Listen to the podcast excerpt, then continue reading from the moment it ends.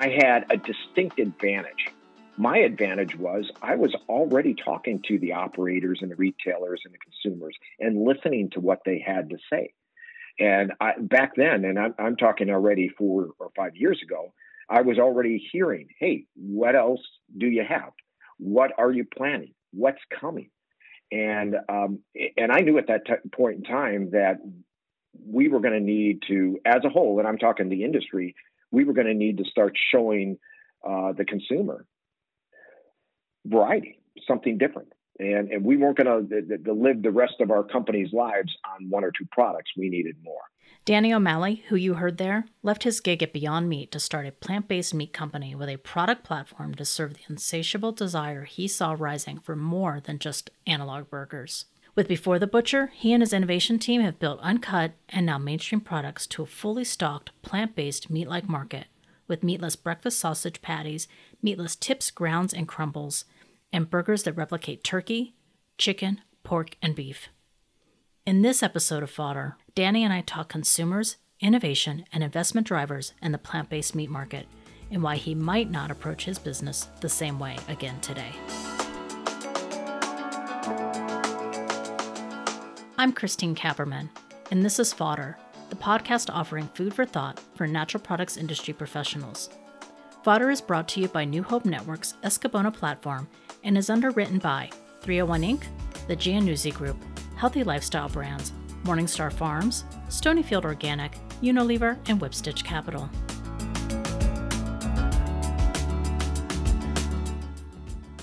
Now, Danny, this isn't your first foray into plant based meat. Can you talk a little bit about how you found yourself in this space? Of course. First of all, thank you, Christine. I appreciate uh, being on this podcast with you and having an opportunity to talk a little bit about how I got here, the industry as a whole, and, and where I think we're going to go from from here. But uh, I, I've actually been in what, what I call the plant based space, which is uh, a bit different than the vegan and vegetarian space, though it encompasses that as well, because the plant based space is more specific to, uh, especially the plant based meat space, um, uh, driving products out toward the meat eaters. Uh, in addition to vegans and vegetarians. And we're making products that really mimic the bite, chew, taste, and texture of meat because we, we want the meat eaters to be interested in these products and try them. So I, I really jumped into this space uh, nearly six years ago when I uh, started working for the leader and innovator in plant-based uh, meat products or analogs, uh, who is Beyond Meat, and uh, feel very fortunate to have spent some time with them and learning on my end as well what this is all about and, and getting excited about the industry and the opportunities in the industry. And what I saw back then was truly the tip of the iceberg. And we're, we're talking about a time where not everybody knew who Beyond Meat was or what they were doing and why they were doing it. So we spent most of our time educating uh, the public, educating the operators, the retailers, uh, the consumers themselves as to what plant based was all about, because their immediate thought was, "This is this is for the vegans and vegetarians," and that certainly wasn't the direct outlook of what Beyond Meat was trying to accomplish, or what we are trying to accomplish today with Before the Butcher. So it, was a really exciting, uh, frustrating, uh, driven period of time uh, six years ago uh, even up until just a, a few years ago when uh, Beyond released the Beyond Burger and Impossible released their burger.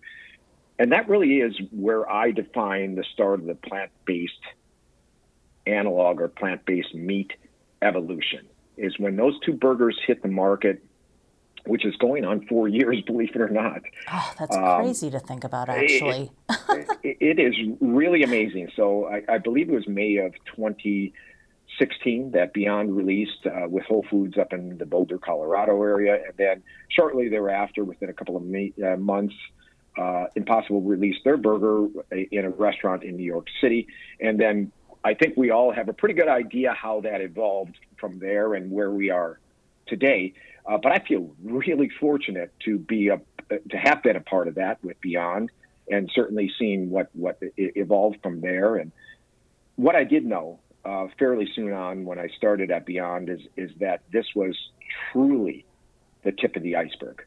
And that the growth within the plant based industry as a whole, not just plant based meats, but all variations of plant based products that were appealing to meat eaters as a whole, or, or animal based eaters, because we could look at dairy and snacks and all other kind of things.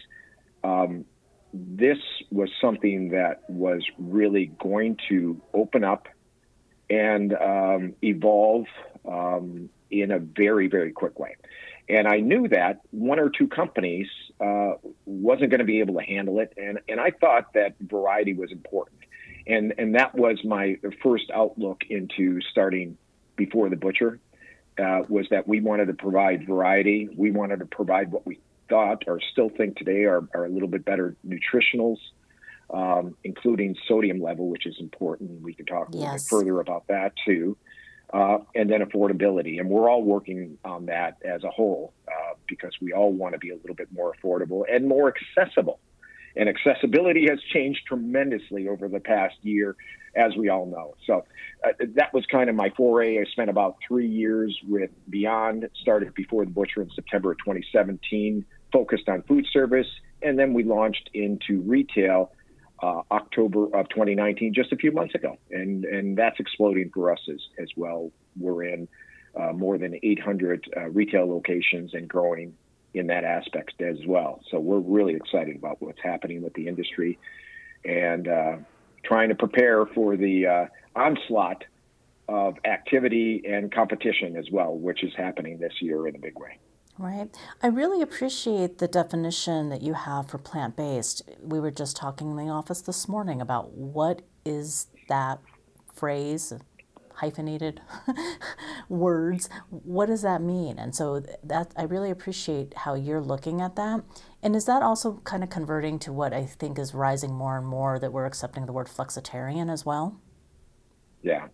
Oh, well, different, definitely. So there, there, are several words that we could use, and, and I tend to use regularly. Flexitarian is one of them. Okay. And the, the, the, what I believe is a true de- definition of flexitarian is a, a, vegetarian at heart, but feels comfortable uh, cheating. And, and that's not a bad thing. It feels comfortable that they're not restricted by a diet. And, and it's important to talk about that too this should not be a diet for anybody. It should be a lifestyle change. It should be a change in the way you eat, in addition to activity and so on and so forth, to make it healthier for you and the planet and, and the animals as well. It's a lifestyle change. So flexitarianism, uh, which means basically a vegetarian that that would from time to time choose to eat an animal-based product, um, and then reducitarian or or what I like to call mm. a meat reducer would actually be a meat eater that from time to time is choosing to eat plant based because they're they're making a choice for various different reasons, whether it's their own health reasons or uh, for the health of the planet as a whole or concerned with animal welfare. Um, it's kind of the flip uh, uh side of flexitarian as I see it. You, you got your flexitarian who's mostly a vegetarian that will eat meat products or animal based products from time to time. And then you've got your meat reducers who are mostly meat eaters who will eat plant based from time to time. And they are clear choices and they should be. Uh, choices that are, are made um, not based necessarily specifically on diet because we all know that diets tend to fail over time and most often in a very short period of time, but really on lifestyle. You're making a lifestyle change and you're doing it consciously. That's such a good point. And, and then how we're defining ourselves is shifting as well. So there's such nuance in those words, but at the same time, um, the flexibility across all of these ways of eating and really putting plants forward in the end. Uh, uh, agreed. You know, we, we have statistics today that tell us a third of the population will make regular choices on a weekly basis, sometimes a daily basis, to eat plant based. And then another third of the population are open to that, are open to trying plant based options. So we're talking about two thirds of the population saying to themselves, hey, look, um, this is something that I'm considering or that I'm doing and I'm going to do regularly. Uh, and I think that's a real positive movement. And, and I, again, to me, even today, uh, 2020, we're in now uh, three or uh, going on four years past when uh, I see the launch of plant based.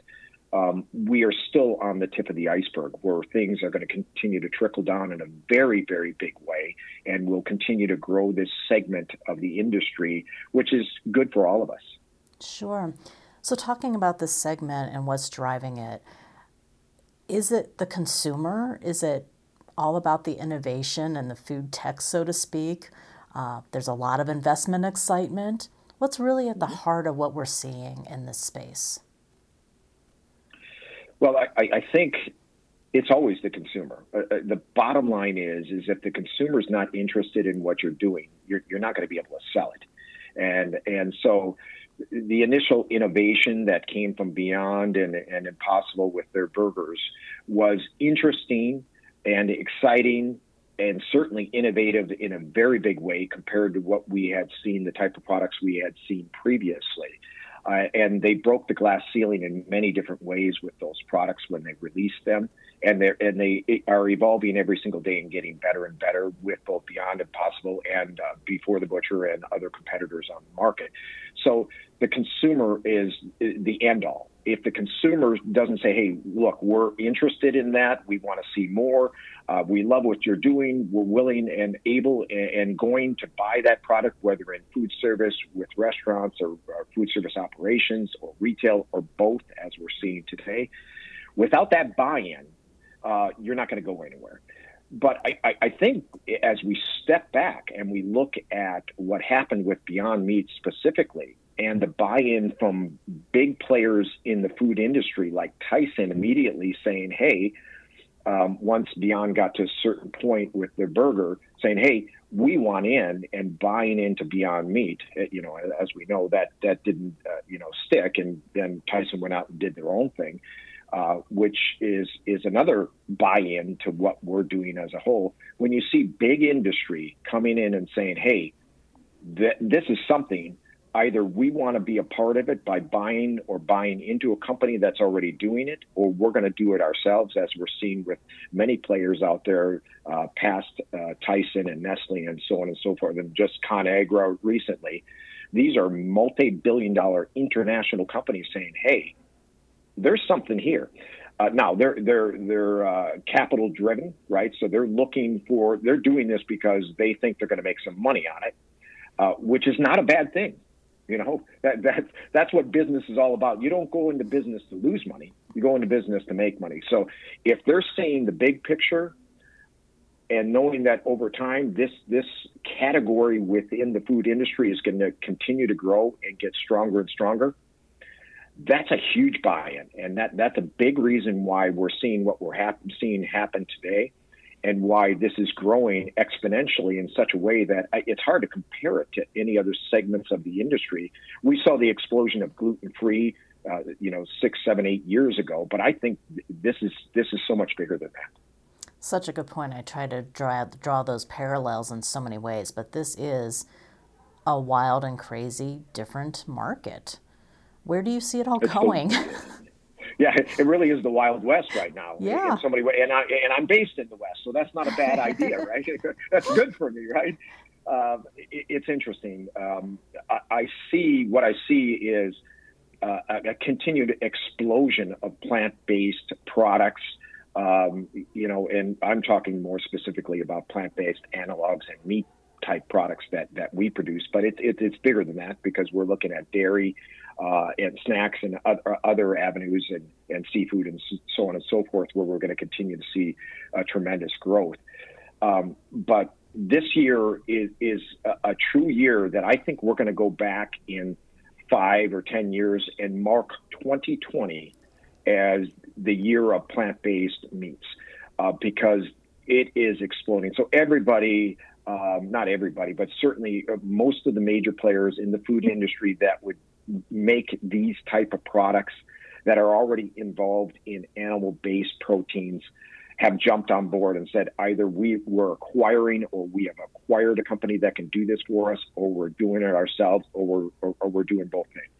And so knowing that and knowing the type of money that is being invested into this industry, even if you look at just Beyond and Impossible and the multiple tens and hundreds of millions of dollars that have been invested in those two companies in order for them to grow and develop and create and innovate.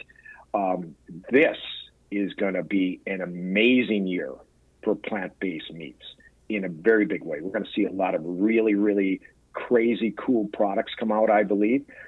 And we're also going to see a point in a very short time uh, that I believe we're going to see some saturation, especially with the burgers. Uh, because the first thing everybody's landing on, and we know the success that Beyond and Impossible and even before the Butcher have had with the plant based burger in the past year or two or three or four, everybody's making plant based burger and a plant based ground. So I think variety is going to be really important this year. The plant based burger and plant based ground is already at the point where uh, we have to think about saturation, and uh, and people are going to look for what else do you have? What's next? And we're going to see a lot of that this year. Oh, yeah, excellent points. So why oh why did you go out and do this on your own? What why why'd you go out and do before the butcher? Well, I think I just led into that question, and I appreciate that. And so, um, because I thought variety was important, so we we went out immediately into food service, which is my forte and, and my comfort zone in the food industry, um, and we launched uh, eight products right out the gate, and that was inclusive of chicken chunks, beef tips, pulled pork, chorizo. Uh, sausage ground um, and, and a, a plant-based uh, ground similar to ground beef those those products, um, I went after that, and we went after that as a team right away because we know knew we could separate ourselves with not only really really great products that have the bite, chew, texture, and taste similar to, to animal-based proteins, but also because variety I thought was really important, and and I had a distinct advantage. My advantage was I was already talking to the operators and the retailers and the consumers and listening to what they had to say and I, back then, and I'm, I'm talking already four or five years ago, I was already hearing, hey, what else do you have? What are you planning? What's coming? And um, and I knew at that t- point in time that we were going to need to, as a whole, and I'm talking the industry, we were going to need to start showing uh, the consumer variety, something different and and we weren't going to live the rest of our company's lives on one or two products. We needed more. So when we when we move forward on what I call the the first family of plant based patties or plant based burgers, we move forward knowing that we needed more than just our original uncut burger, but we wanted a variety. And we went to market right away as soon as we were ready and developed that that product. Um, shortly thereafter, we developed our products that surround it, which is our our uncut plant-based savory chicken burger, our uncut uh, plant-based roasted turkey burger, and our award-winning uncut plant-based breakfast sausage patty. All amazing products, and where we separate ourselves from our competitors even today is we have variety; they don't, and it helps me walk into the door even when they say we've seen enough we've already made our choices on on the burger, but wait a minute. You've got some things we haven't seen. Let's take a look at those. That's why variety is important, and that's why we. I felt confident for, from the very beginning that we could separate ourselves and be a, a smaller, young company. We're able to adjust and move a lot faster than some of these larger corporations. All excellent points. It seems like that big product pipeline definitely was ne- needed in this space. Would you say that is the same in other natural products areas today? Well, yes, and I'll tell you this: uh, I, I would be very uncomfortable doing what I did uh, two and a half years ago um, today, because the market has changed so dramatically, and the competition has heated up in a very big way for a small player or a small company to hit the market today, they better have something that's really unique and special and innovative and find a way to drive that out to the consumer so the consumer knows they have something. Because if they can't move fast enough, somebody else is going to catch on and do the same thing and bury them very quickly. Uh, we have the distinct advantage of being now on the market for two and a half years. Uh, though we're still young, um, we've we've got uh, a lot of experience in that very short period of time, and it, it, gives us a distinct advantage on the street. So um, I, I, would say today uh, there's some eminent and very big challenges for somebody thinking about breaking into the plant-based food industry on any level with any different type of product. You better have something that's really special and unique. Um, and that's becoming more and more difficult to, to, to do. Yes, sir. Right. And then the point that you were talking about, just even going out to the retailers and winning shelf space, how has that been, that journey been for you? Well, it's it, it's a very interesting journey uh, because initially um, we had a, a, little pushback right away when we said, "Hey, we want to be in the meat department right next to Beyond Meat or anybody else that was actually they were the only ones there when we first started pushing into retail." Uh, that has changed dramatically, and most of the big players, if not all of the big players in retail today, uh, whether it be uh, Kroger or, or Albertsons or, or Walmart or any one of the other players out there today, Whole Foods, uh, Sprouts, and so on and so forth, um, they're all expanding the space that they have available for plant-based meats, uh, and that changed changed very quickly. Uh, within the past few months, maybe upwards of six months, because they see how quickly this is evolving and how quickly uh, they need to step it up because their customer, the consumer, is asking for it. And that really is the key here. So when I started uh, talking to, we're, we're in uh, some Kroger divisions today, including Ralphs in Southern California and uh, in the Midwest as well with Mariano's and uh, and uh, Metro Market and a few others in Wisconsin and Chicago. Um, uh, my initial conversation with them was they, they were just going to have a couple of players and just a, a little bit of space available for plant-based meats. And that has changed very quickly over a short period of time where they've opened up in many of their locations upwards of four feet of space um, side to side and then whatever comes in between up and down um, and bringing in three, four, sometimes five competitors uh, and putting them on the shelves and allowing the consumer to make the choice.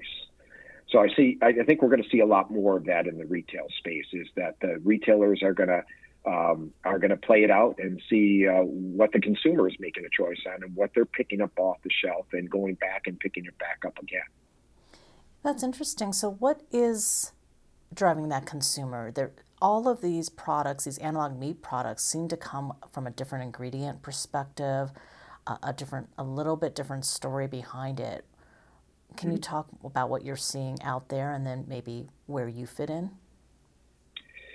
Well, I, think um, you know there there are several different reasons why the consumer is, is making this choice. Um, I, I, think a, a, big reason for it is their concern with the environment and health of our planet, uh, and that certainly is the X Gen or the millennials uh, in a big way. Uh, they're concerned what's happening with our planet. Uh, some of them may be concerned with their own health. Uh, that's probably more so with uh, the baby boomers and above uh, where they're going into the, to the doctor and the doctor saying, "Hey, you need to eat a little healthier, you know, stay a little more active." And how do I eat healthier? Well, you eat plant based. Well, I love my burger, but you can do this. So there's that aspect, and then I think as you graduate down and go a little bit younger, you're, you're talking to some generations, uh, Z Gen, and, and uh, boy, I lose track of all the generations and all, all the names yes, for them. but but you know what I'm saying? Every every day there seems to be a new quote unquote generation that fits in this little pocket. Uh, but certainly younger when we're talking about 18 years or younger, uh, uh, it's I, I, hear it almost every single day that uh, these kids are watching some of these videos that are out and concerned about the animals, and they want they're going to stop eating meat because they don't like the way the animals are being treated uh, when they go to slaughter and uh, so on and so forth. So there's various different reasons why the consumer is is making choices like this, and they're they're they're doing an interesting thing too as well, Christine. They're picking up the package at retail and they're flipping it over and looking at the ingredients and the nutritionals. And and this this has been an evolving thing uh, with just better for you products in, in a big way but it was always uh, uh, mostly restricted to natural foods markets, not so much conventional markets like we would uh, think uh, at a Kroger or at Albertsons or Walmart or Target. Uh, they're doing it in all of these places now. so it's important to them. They're they're looking at the ingredients and saying, "Hey, you know, I'm not sure if this really is that healthy for me." Uh, and I'm going to look at the next guy and see what, what their product is. And, and if they're right next to each other on the shelf, what are they choosing and why are they choosing it? Are they choosing it because they believe they have better nutritionals? I, I think that's happening more often than we might think today.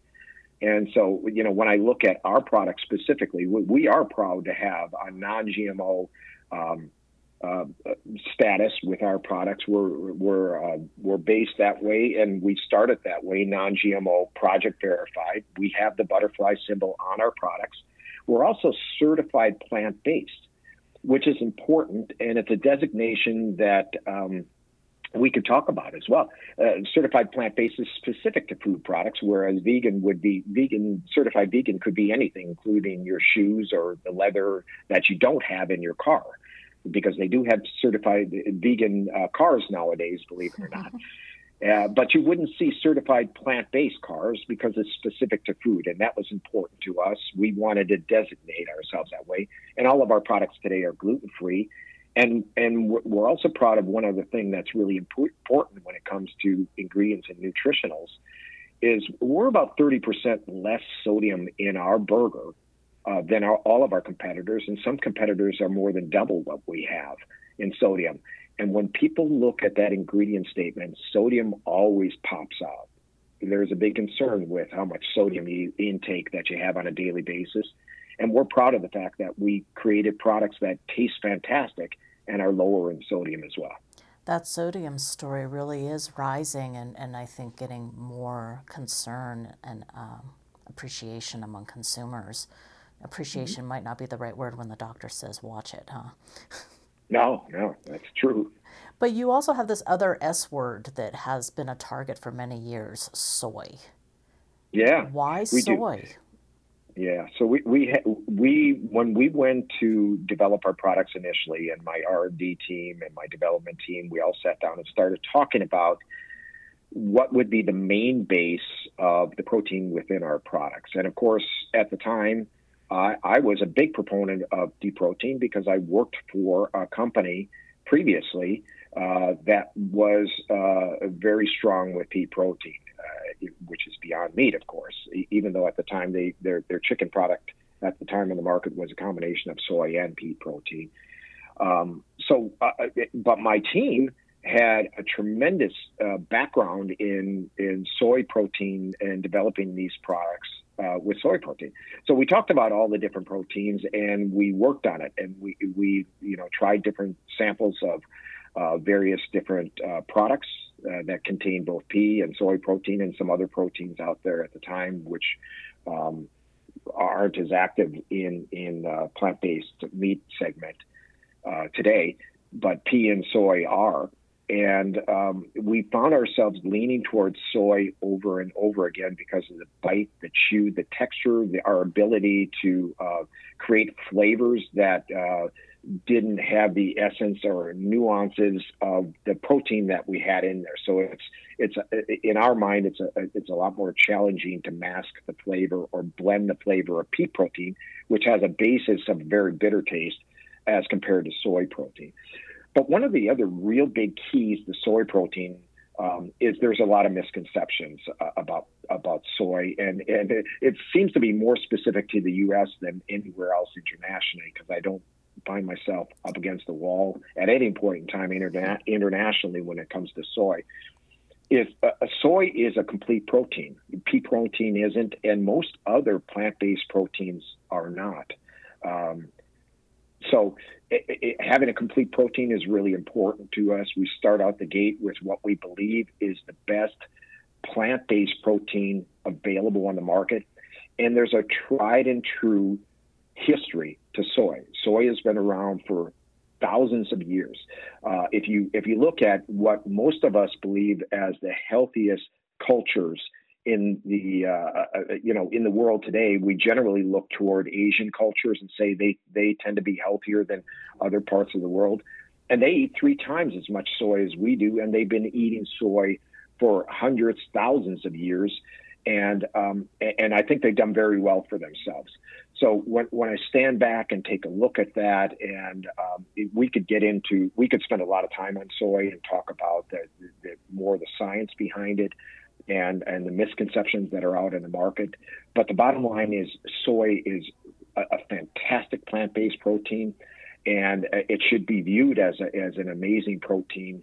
Um, in the market today, there's a tremendous viability for, for soy protein, and we're proud to use it in our products. Yeah, and maybe the plant based growth allows that story to be told and more easily discussed out there in the wider world, or I guess not the wider world, in, in the United States in particular, as you pointed out. Agreed. So, what's next for Before the Butcher? Well, we're, we're really excited to talk about our next launch, which will be in uh, retail with our launch of plant based grounds um, in, in a bulk pack. So, we're going to be in a brick form uh, in, in the meat department as well right next to our burgers and our other competitors. We have four flavors our original uncut uh, plant based ground, which is similar to uh, a ground beef. Uh, we also have our uncut uh, sausage ground, our uncut breakfast ground, and then our uncut taco ground, which is absolutely amazing. But this whole this whole thing of continuing our path and our direction on variety is what we will uh, move forward with with our uh, family, our first family of uh, plant based grounds. Excellent. Thank you so much for sharing the story, uh, the thoughts about the industry. I think 2020 is going to be an interesting year to watch. And so we'll have to catch up at the end of the year and, and see yeah. if all the predictions um, come to pass. And, and, and actually, as I say that, it's probably we'll visit again in 2025 and it'll, it'll be an interesting way to look back and, and see what this year marked for us. Right, right. We can go back to this conversation and then you can pull out very specific segments and said you can say, Danny, you said this, but this happened. What what what happened? yeah, we'll blame it all on you. That sounds great. No. that that's good. I think it'll be a good thing. I think we'll look back and see a lot of things that we talked about today are, are going to happen and maybe even bigger and broader than, than what I anticipated or projected. Yes, sir. It really is an exciting time. So thanks so mm-hmm. much. Thank you, Christine.